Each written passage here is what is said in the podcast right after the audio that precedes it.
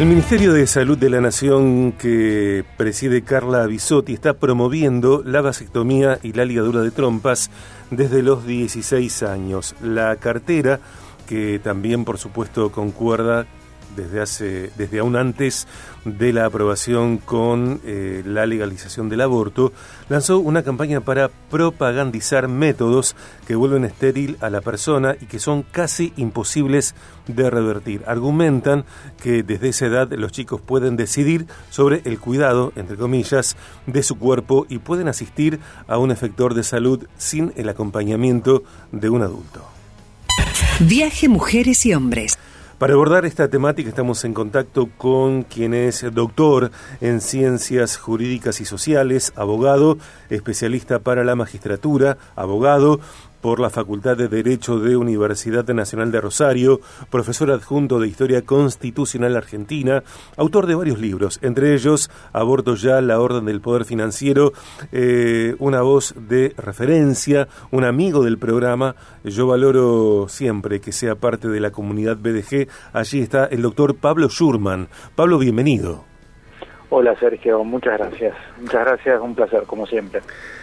Eh, es recíproco, Pablo querido, es recíproco. Anteriormente charlaste con nosotros sobre el plebiscito por la constitución en Chile, eh, el pueblo por sobre los politiqueros, era la idea de aquella conversación, y hoy nos ocupa esta campaña que lanza el Ministerio de Salud de la Nación.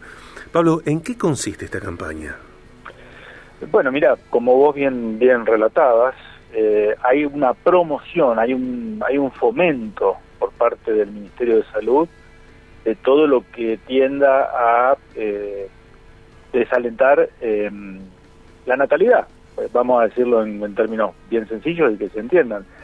Ya nuestros índices de natalidad, es decir, la cantidad de argentinos que nacen por año, ¿sí? para que se entienda claramente, eh, ya eh, cayeron estrepitosamente, o sea, cada vez somos menos. Si no fuera por la migración que tenemos de países vecinos o de otros lugares del mundo, eh, cada vez seríamos menos, ¿sí? porque tenemos una tasa negativa de crecimiento poblacional.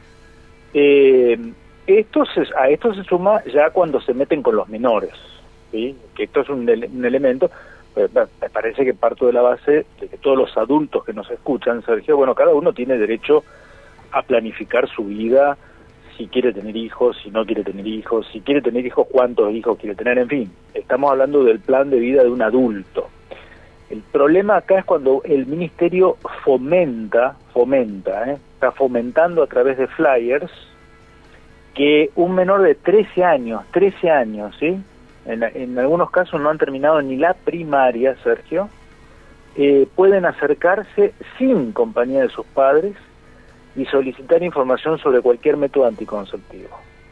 Y a partir de los 16 años lo que se fomenta es el que se recurra a una cirugía que por sus características es prácticamente irreversible, no tiene vuelta atrás, estoy hablando de la ligadura de trompas para las mujeres o la vasectomía para los varones. 16 años, 16 años. El argumento que ellos usan de esa norma del Código Civil que dice que a partir de esa edad los niños, dicho sea de paso, se los considera niños, ¿sí? Se los considera niños hasta los 18 años. Tienen derecho a tomar decisiones respecto del cuidado de su cuerpo, bueno, yo pregunto, yo pregunto, ¿eh? no soy médico, pero la condición de fertilidad, eh, cercenar esa posibilidad, ¿es una enfermedad? ¿Es una medida de cuidado de tu cuerpo? ¿Hacerte una vasectomía que te vuelva estéril por el resto de tu vida? Para mí no, para mí no. Pero bueno, por eso me parece algo muy... Eh, muy muy macabro. ¿Qué crees que te? No encuentro calificativo. Eh, si hubiera fiscales que tienen lo que hay que tener, eh, estarían denunciados estos funcionarios, porque ¿sabes qué? Esto que acabo de describir, Sergio, constituye un delito. Se llama lesiones gravísimas. Si vos vas al artículo 91 del Código Penal, un modo de provocar en otros lesiones gravísimas es cuando lo privás de su capacidad de concebir o de engendrar. Bien, están haciendo eso desde un ámbito del, del Ministerio de Salud y la sociedad me parece que debe reaccionar, ¿no? Hay personas que interpretan a esta campaña como siniestra, Pablo, y, también es siniestro el modo en el cual se la presenta, porque eh, publicitariamente, eh, marketineramente, se presenta esta campaña del Ministerio de Salud como un dispositivo de salud, cuando en realidad eh, no lo es, porque no hay una enfermedad que que esté eh, intermediando como para originar esta campaña en un país que tiene, bueno, tantísima gente por debajo de la línea de pobreza, y la desnutrición sí causa enfermedades. Es decir, que podemos entender esta campaña en el marco de, un gobierno que tiene una ideología muy clara, eh, parte de la avanzada antinatalista que también se da en el mundo, y voy a eso justamente. ¿Sucede esto en la Argentina, eh, al igual que sanción de, del aborto, Pablo, porque hay demandas internacionales para que sí sea.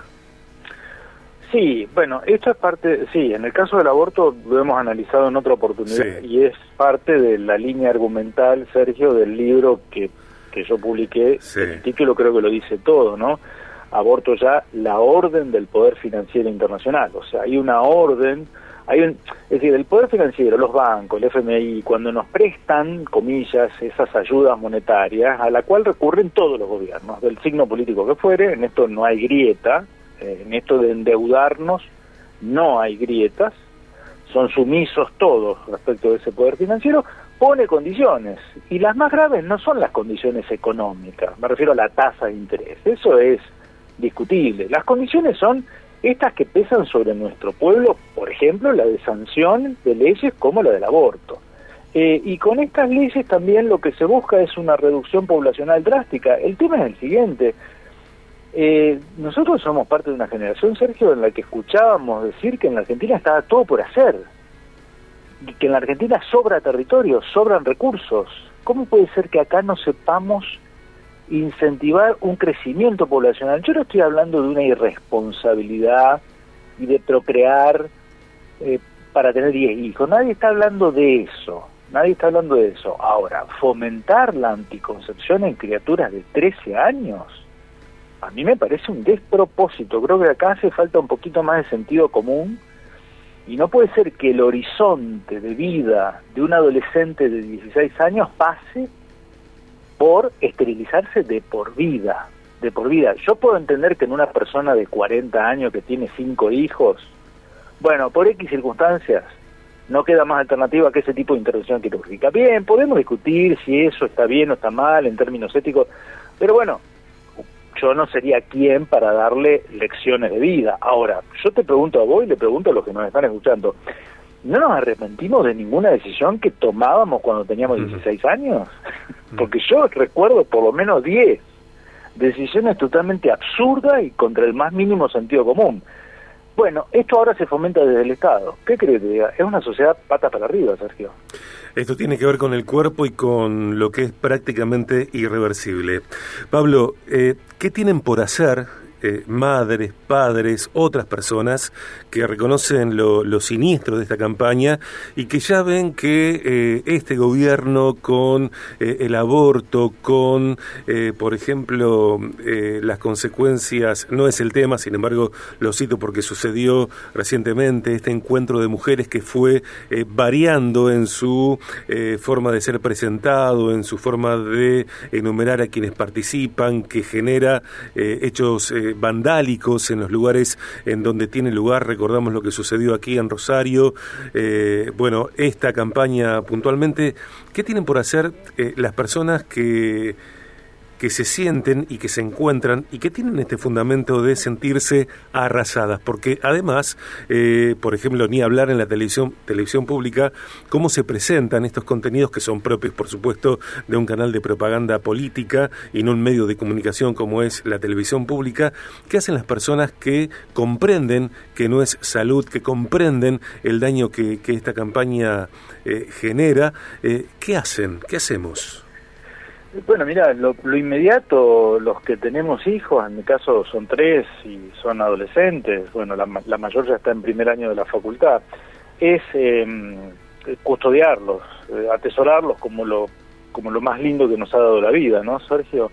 eh, y eso significa estarles encima, respetar sus autonomías, respetar también que tienen libertad, porque finalmente los educamos en libertad, pero mm, con responsabilidad, ¿no? Con responsabilidad. Entonces, habla muy mal, habla muy mal de un entorno familiar, de unos padres, que no han logrado ni siquiera inculcar una, una conducta sexual digna, adecuada. Yo no estoy diciendo ni que la castidad, no estoy proponiendo quizá cuestiones que a muchos pueden sonarle ilusorias, pero por lo menos eh, enseñarles el valor eh, gratificante, pero también edificante en términos morales de, la, de vivir adecuadamente la sexualidad. Si vos no lográs ni siquiera eso, entonces claro, la, la opción más fácil es que se entreguen nuestros hijos a, a revolcarse y a vivir de modo ilimitado y sin responsabilidades. Total, me hago la vasectomía, me corto las, las trompas, ¿no?